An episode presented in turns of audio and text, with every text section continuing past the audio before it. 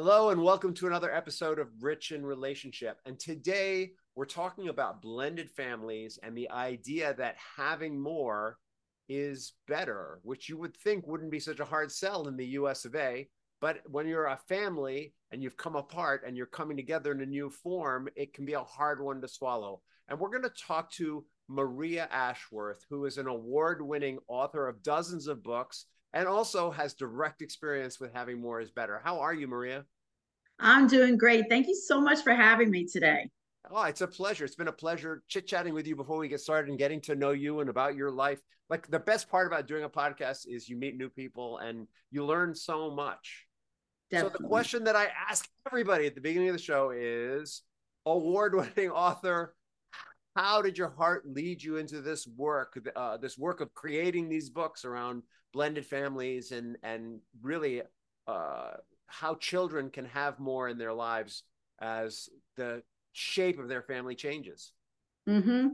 uh, it came from a problem and that was with my daughter who did not want stepbrothers coming to live with her uh, she would lock him out of the bathroom, hide her food. And I wondered how I can get her to understand that having more as a bigger family could be great. I went to the library. There were no books on blending children together. You had, you know, a stepdad, a stepmom, but blending children, there was nothing that I could find on the market there to uh, read to her. So I find books very therapeutic. I sat down one day. I, I do have a writer's background. I do enjoy writing. Uh, sat down, wrote this manuscript out, and I wrote it in rhyme. And it was just something fun. And I just sort of thought she'd get a kick out of it. And I read it to her, and she absolutely fell in love with it. And so that's when I really, um, I, I had um, my husband at the time tell me that I really should pursue something like this. And I did. And I was I was very proud of the book for the fact that I've been on Fox News, NPR, and you know the local Houston Chronicle paper. So it it it really it, it is I gotta say it is my best seller. It sells every single day. And I think it is much needed, especially with over 60% of families being uh, blended today. And again, at the end, just like the end of the story, she, my daughter, learned to love her stepbrothers and found that there were amazing things about having a bigger family or extended family or a bonus family, as you could say. So cool. I'm so happy for your success, you know, first of all.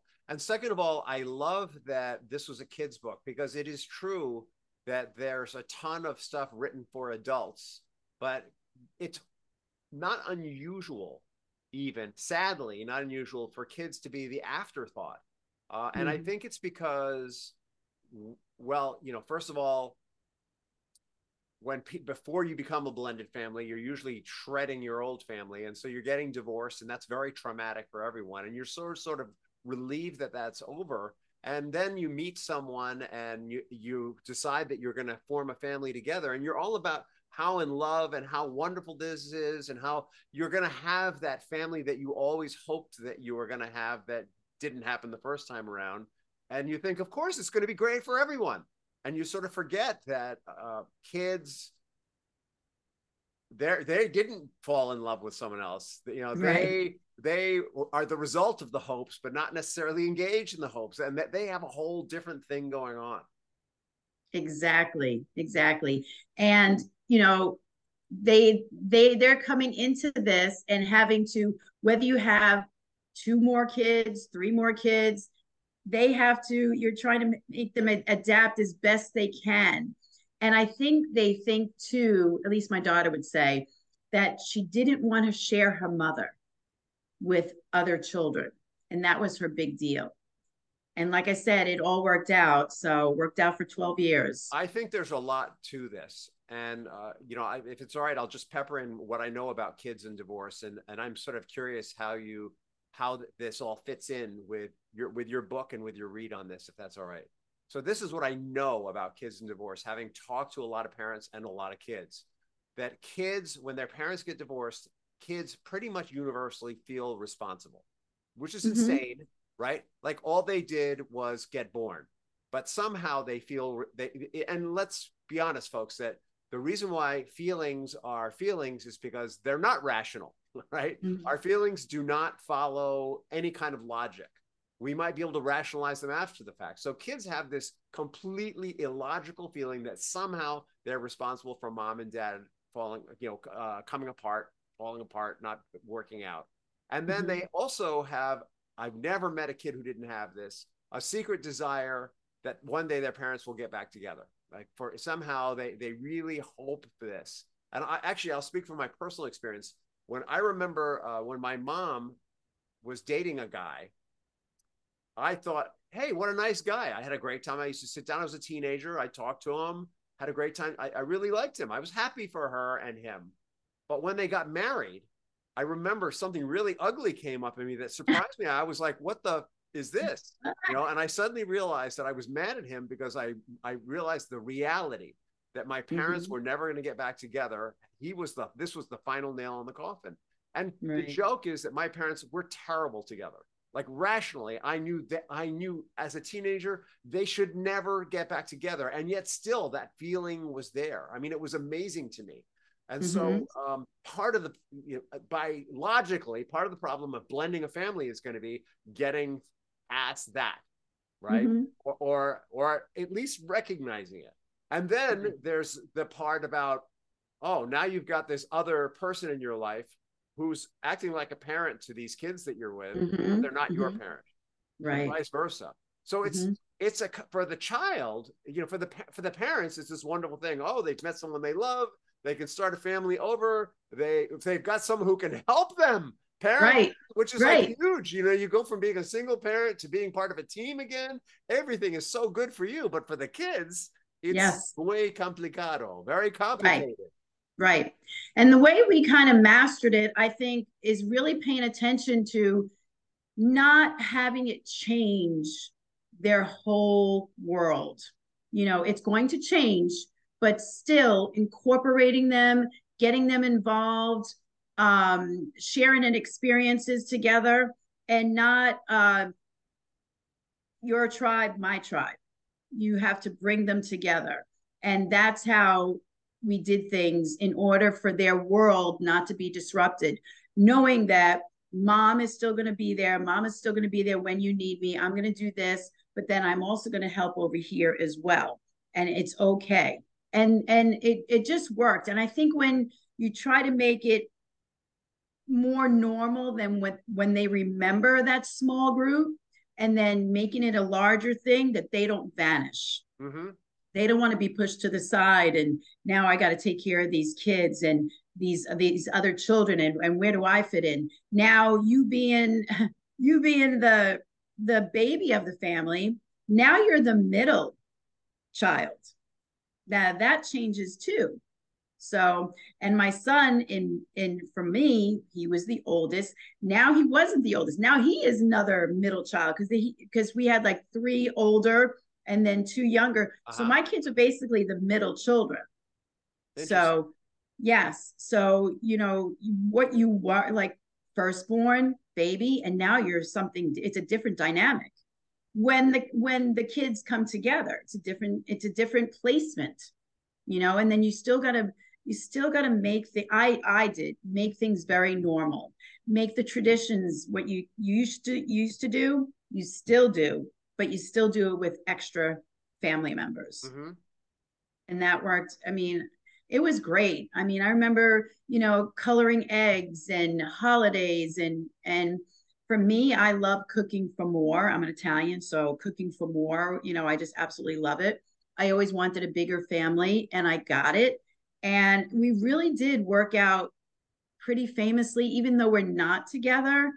Um, we just had some issues with our kids and not so much with them getting together, but they just had so many issues that it impinged on our marriage. Mm-hmm. So, but um, my ex and I, we're still friends today. We still talk on the phone, uh, at least weekly. I still talk with my steps. My my kids still talk with uh, my stepsons. Uh, so we still have a, a connection. which I think something that will never be. There's some great memories, great memories. If you're, if let's say there's some uh, new blended parents listening to this podcast, what is the first advice you would give them? And uh, like I basically painted a horror story for children for them, you know, a moment ago, not that well, a couple mm-hmm. of minutes ago. What are some of the first steps that you would offer them to just help sort out, you know, their their their their children's feelings about their old family and their feelings about their new family? Uh, again, making things normal. Um, I think them understanding that what does that mean to make things normal right making things to normal. make their world to make their world you know when you get divorced you're it is disruption you're moving into whether you're moving into a new house or dad is moving into a new house um, new area new bedroom there's a whole different things and to make things a little bit more normal for them uh I, so you know whether it's something you bring from one house to the other uh, whether it be a stuffed animal or something, or maybe it's the it's the the pet, a little hamster or something they have in one home and they bring to another home. So the kind of making like making things where they don't feel like they're being jumbled back and forth. You know, where like do I belong? Giving them some consistency. Right. Yeah. Yeah. Got it. So so step uh, one, make things normal, give them some consistency, give them some connection to yep. the way things were that's following through into the way things are and then what would be the next step? I honestly think is having a discussion to talk with them that things are not going to change. Mom dad's love is not going to change for you. There's just going to be more people loving you. That's that's what it is. And i think an important part of that conversation is um, that the step parent actually isn't their mom or dad Correct. But they're but they're more than a friend is the thing. So it's having this understanding that yeah, you know what, I'm marrying Tom or Tomasa, you know, and we love each other and no, that's not your mom or dad. Your mom your mom or your dad are always going to be your mom and your dad. Right. And, you know, this is someone who's going to be here always and who has responsibility for you and who will care for you you know maybe like uh more than an uncle or an aunt kind of thing. Right. I my big thing in my house was always respect always respect. And so you need to respect him as you respect me or your father. I mean that is a someone that i'm going to rely on you can rely on them as well. And uh, they, they're not going to take your father's place not going to take your mom's place but they are part of our family and they deserve the same respect that you would for one of us. So love it. Yeah. I love it. So there's there are behavioral boundaries. You know what? You don't even have to like him or her, but you know, we right. always treat each other with courtesy, with respect, with kindness. Right. Another thing for me is you are now a family. You're not, it's not a step. I, I never wanted it to be a step family. We are a family. We back each other up. We're there for each other. You call me, I'm there. My my steps, they needed me. Call me. I'm there. Being a family and not segregated tribes, you know, dads, family, moms. No, it's you are now a family unit. And my daughter would never say my stepbrother, Tristan. She wouldn't say it. My brother, Tristan, you know? And when you become family, you're family. You're going to take the highs and the lows together and work through them together.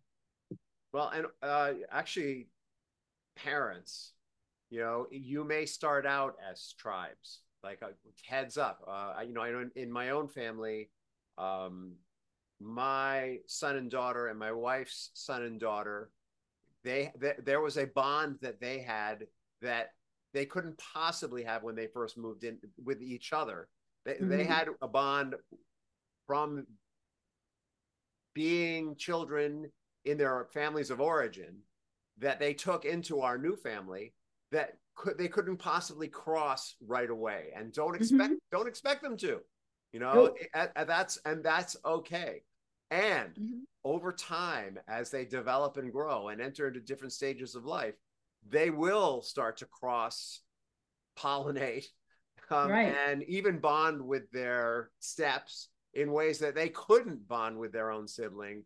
You know, it, it'll be qualitatively right. different and maybe even stronger in some ways. And my kids are now of marrying age, and it's really interesting um, as the their love interests get to know each other. That changes the dynamic completely. I have a, mm-hmm. a daughter on one side whose now husband is really connected with the, uh, my wife's son on the other side and there's and so he my wife's son and his wife and my daughter and her husband have like this very unique relationship that's completely separate from their their blood siblings because mm-hmm. there's a connection between their partners you know that's really unique and special and so there's all kinds of ways that families uh, come together don't worry about it being too clicky i guess is what i'm saying it's like when you go to high school and they're cliques and you can't see. No, yeah, yeah. Yeah, at first when your families come together, it's going to be a little clicky. It is, but you when you grow, you learn to trust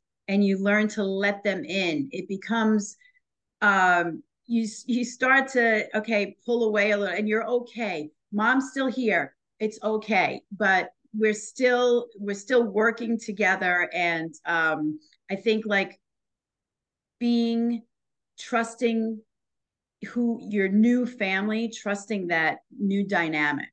Mm-hmm. Maria has a number of books on this that will help your children and maybe even you.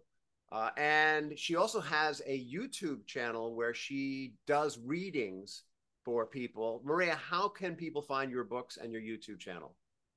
So you can go to www.mariaashworth.com, and that's where all my books are uh, what I do.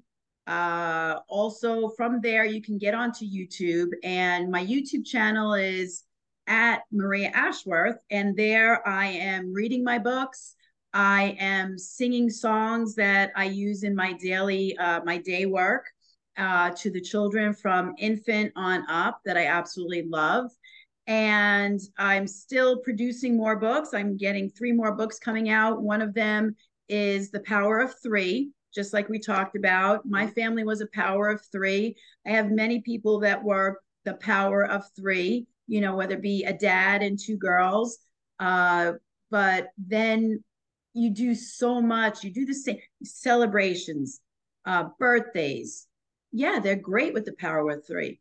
But what if, what if the family grew? it could just be even more magnificent. So that's kind of what that book is all about as well. And then, so we talked about this is the one we're talking about step one, step two, step three, and four about my daughter. And this one, Donuts for Dad. And again, it's a, one of my daughter's dilemmas that she had. And it's about, again, we talked about parents and we talked about trust. You have a stepdad and a regular, you know, your biological dad, and your stepdad does just they he does a lot of things for you so does your dad so that was kind of her dilemma is who do i take without hurting the other person's feelings yeah so uh that to me is very sweet and especially the the in the book this little boy says wow you're pretty lucky because now you have two dads you know nice. so this is the basis of having more is better Exactly, exactly. So uh again, these I call these almost like bonus books because they do a lot like the step 1, step 2, step 3 and 4. That one's written in rhyme and I just felt that I can get the the story across in a lighter way without it being so serious and dragging it down. I want you to do some hip hop videos you, do, using that book like I, I like I want you to dress the part and get up there and and rap step oh, one, step two, step three, step four. I think that would be really fun. I'll rap it. All right. I'll rap it. Yes. what's the legacy that you want to leave behind? For me, one, it's the love of reading.